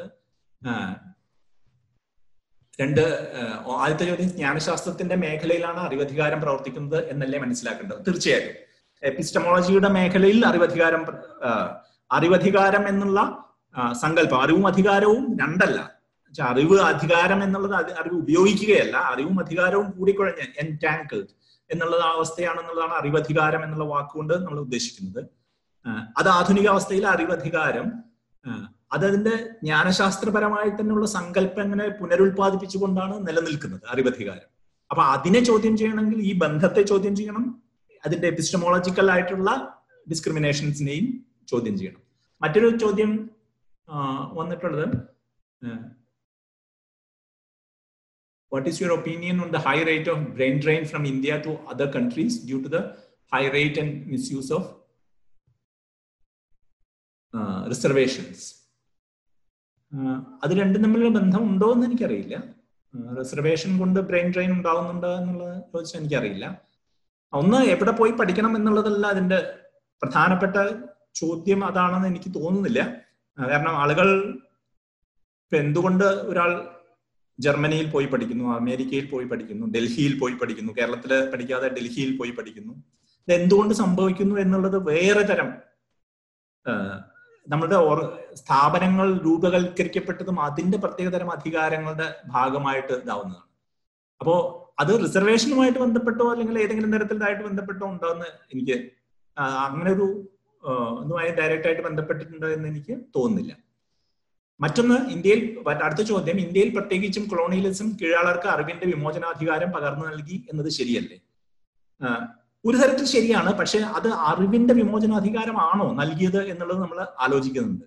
ജാതി വ്യവസ്ഥയുടെ മുകളിൽ ബ്രാഹ്മണർക്കുണ്ടായിരുന്ന ആധിപത്യത്തെ ചോദ്യം ചെയ്യാൻ കൊളോണിയലിസം വളരെ വളരെ ഇമ്പോർട്ടന്റ് ആയ ഘടകമായിരുന്നു. പുറമേ നിന്നും വരുന്ന ഒരു ശക്തി എന്ന നിലയിൽ ബ്രാഹ്മണാധിപത്യത്തെ ചോദ്യം ചെയ്യുന്നതിന് സാധ്യത തുറന്നുവിട്ടു എന്നുള്ളതാണ് കൊളോണിയലിസത്തിന്റെ വളരെ ഇമ്പോർട്ടന്റ് ആയിട്ടുള്ള ഒരു ഇത്. പക്ഷെ അതിൽ കീഴാളരെ അറിവിന്റെ മേഖലയിലേക്ക് പ്രവേശിപ്പിച്ചത് വളരെ താഴ്ന്ന നിലയിൽ തന്നെയാണ് അപ്പോഴും. കാരണം അവരെ അപ്പോഴും ഇൻഡസ്ട്രിയൽ വർക്ക്ഷോപ്പിലേക്ക് എന്തെങ്കിലും പഠിപ്പിച്ച് അവരെ ഇതാക്കാം എന്നതാണ് ക്രിസ്ത്യൻ മിഷനറി പാരമ്പര്യം എടുത്തു നോക്കുകയാണെങ്കിൽ നിങ്ങൾക്ക് അറിയാം പലപ്പോഴും അവരെ മിനിമം എഴുതാനും പഠിക്കാനും എഴുതാനും വായിക്കാനും പഠിച്ചാൽ മതി. ബൈബിൾ വായിക്കാനായിരുന്നു ആദ്യത്തെ ഉദ്ദേശം. പക്ഷെ എഴുതാനും വായിക്കാനും പഠിച്ചാൽ മതി എന്നുള്ളതാണ് ആ അവസരം കൊളോണിയൽ ഇതിന്റെ ആ സാഹചര്യത്തിലുണ്ടായ അവസരം ഉപയോഗപ്പെടുത്തുന്നതിനും അതിനുണ്ടാക്കുന്നതിനും ഇവിടുത്തെ കീഴാള സമുദായങ്ങൾ വളരെ ശക്തമായി ശ്രമിച്ചു. അത് അവർക്ക് ഉപകാരപ്പെട്ടിട്ടുണ്ട് എന്നുള്ളത് ശരിയാണ്. അത് കൂടുതൽ ജാതിയുടെ ആചാരപരമായ അധികാരത്തെ ചോദ്യം ചെയ്യുന്നതിനാണ് കൊളോണിയലിസം സഹായിച്ചിട്ടുള്ളത് എന്നുള്ളതാണ് എനിക്ക് തോന്നുന്നത്. അറിവുമായി ബന്ധപ്പെട്ടുള്ള അറിവിലേക്ക് പ്രവേശിക്കാൻ തടസ്സം നിന്നിരുന്ന ആചാരപരമായ മേൽക്കൈയെ ചോദ്യം ചെയ്യുന്നതിനും ഇല്ലായതാക്കുന്നതിനും കൊളോണിയലിസം സഹായിച്ചിട്ടുണ്ട് എന്നുള്ളത് ഇപ്പോൾ അറിവുള്ള അറിവ് സ്ഥാപനവൽക്കരിക്കപ്പെടുന്നു എന്നുള്ളത് ശരിയല്ലേ? ഇപ്പോൾ ഏതാണ്ട് പൂർണമായും അങ്ങനെയാണ്. നിങ്ങളൊരു എന്താ പറയുക അല്ലാത്തതുണ്ട് കലയിലാണ് കുറച്ചെങ്കിലും അങ്ങനെ അല്ലാത്ത പക്ഷെ കലയിലെ അറിവ് പോലും ഏതാണ്ട് സ്ഥാപനവൽക്കരിക്കപ്പെട്ടിട്ടുള്ളതാണ്. നിങ്ങൾ ഒരു ഇൻസ്റ്റിറ്റ്യൂഷണൽ അംഗീകാരമില്ലാതെ നിങ്ങൾക്ക് ഒരു കാര്യത്തിൽ ഇടപെടുന്നതിനും നിങ്ങളുടെ അറിവ് പ്രകടിപ്പിക്കുന്നതിനുള്ള സാധ്യതകൾ തുലോം കുറവാണ്. അത് ഒരു കൊളോണിയൽ പാരമ്പര്യത്തിന്റെ തുടർച്ചയാണ്. പക്ഷെ നേരത്തെ ഉണ്ടായിരുന്നു നമുക്ക് വേറെ പറയാം. ജാതി ഒരു സ്ഥാപനമായിരുന്നു എന്നുള്ള തരത്തിൽ അതിനെ നമുക്ക് കാണാം. പക്ഷെ ഇന്നുള്ള അതിന്റെ ഫോം വളരെ ഡിഫറെന്റ് ആയിട്ടുള്ള സ്ഥാപനങ്ങളിലാണ്. ആ ഒന്നുകൂടി അത് എന്താന്ന് വ്യക്തമാക്കുമോ നമ്മൾ താഴ്ന്ന ജാതിയിലുള്ള ആളുകൾ അവർ എന്താ പറയാ തിയോളജിക്കലായിട്ടോ ഏതെങ്കിലും തരത്തിലുള്ള ഒരു അറിവ് നാട്ടിലേക്ക് ഷെയർ ചെയ്തു. അല്ലെങ്കിൽ അറിവ് പറഞ്ഞു കൊടുത്തു. ഒരു സ്റ്റേറ്റ്മെന്റ് അവതരിപ്പിച്ചു. അതുപോലെ പക്ഷെ അയാൾക്ക് നല്ല അറിവ് എന്നാൽ അത് ഏതെങ്കിലും തരത്തിൽ വലിയ ജാതിനെ തകർക്കുന്നതാ അല്ലെങ്കിൽ അല്ലാത്തതോ ആണ്. എന്നാൽ ഒരു ഉയർന്ന ജാതിയിലുള്ള ഒരാൾ ഒരു അറിവ് അല്ലെങ്കിൽ നോളജ് ഷെയർ ചെയ്യുമ്പോൾ അത് ആളുകൾ അംഗീകരിക്കുകയാണെങ്കിൽ ആ ജനാധിപത്യമായിട്ടുള്ള എന്തെങ്കിലും ഇല്ല. അതാണ് അത് ഒരിക്കലും ജനാധിപത്യപരമാവില്ല. കാരണം ഒരു പ്രത്യേകതരം അധികാരബന്ധത്തെ പുനഃസ്ഥാപിക്കുന്ന അറിവായിരിക്കും അവിടെ. ആ തരത്തിൽ നമ്മൾ വിചാരിക്കുകയാണെങ്കിൽ നമ്മൾ ഒരു പ്രത്യേക ആളുടെ കഴിവ് അളക്കുന്നത് നമ്മൾ അയാളുടെ സാമൂഹ്യ നില നോക്കിയാണ് എന്നുള്ളതാണ് നമ്മൾ ഇന്നത്തെ അവസ്ഥയെ കുറിച്ച് പറയുന്നത്. അതെന്ന് പറയുന്നത് ജനാധിപത്യത്തിന് തീർത്തും വിരുദ്ധമായ അവസ്ഥയാണ്. ആ നേരെ മറിച്ച് അത് പൊതുവായി കൈമാറാൻ സാധിക്കുകയും പൊതുവായി നമുക്ക് നമ്മുടെ അനുഭവത്തിന്റെ ഭാഗമായി മാറാൻ ചെയ്യാൻ ശ്രമിക്കുന്ന മുഴുവൻ സമുദായങ്ങൾക്കും ചെയ്യാൻ ശ്രമിക്കുന്ന സമയത്തെ അതിന്റെ ജനാധിപത്യവൽക്കരണം നടക്കുന്നുള്ളൂ ഇന്ന് മെറിറ്റ് എന്ന് പറഞ്ഞിട്ടുള്ള നമ്മൾ പറയുന്ന മെറിറ്റ് എന്താണെന്നുള്ളത് മെറിറ്റിനെ തീരുമാനിക്കുന്നത് ഒരു പ്രത്യേകതരം സാമൂഹ്യ നിലയിൽ നിന്ന് വരുമ്പോൾ മാത്രമേ നിങ്ങൾക്ക് മെറിറ്റ് ആവുള്ളൂ. എല്ലാവരും അതിനെ ഒബ്ജക്റ്റീവ് എന്ന് നമ്മൾ വിളിക്കുന്ന തരത്തിൽ അതിനെ മനസ്സിലാക്കിക്കൊണ്ടല്ല അറിവിന്റെ സാമൂഹ്യ നിലയുള്ളത് അപ്പൊ നിങ്ങൾ പറഞ്ഞ ശരിയാണ്. അത് നിങ്ങളൊരു നിങ്ങളുടെ സാമൂഹ്യ നിലയ്ക്ക് അനുസരിച്ചാണ് നിങ്ങളുടെ അറിവിന്റെ അറിവ് അറിവായി മാറുന്നത് ഇന്ന്.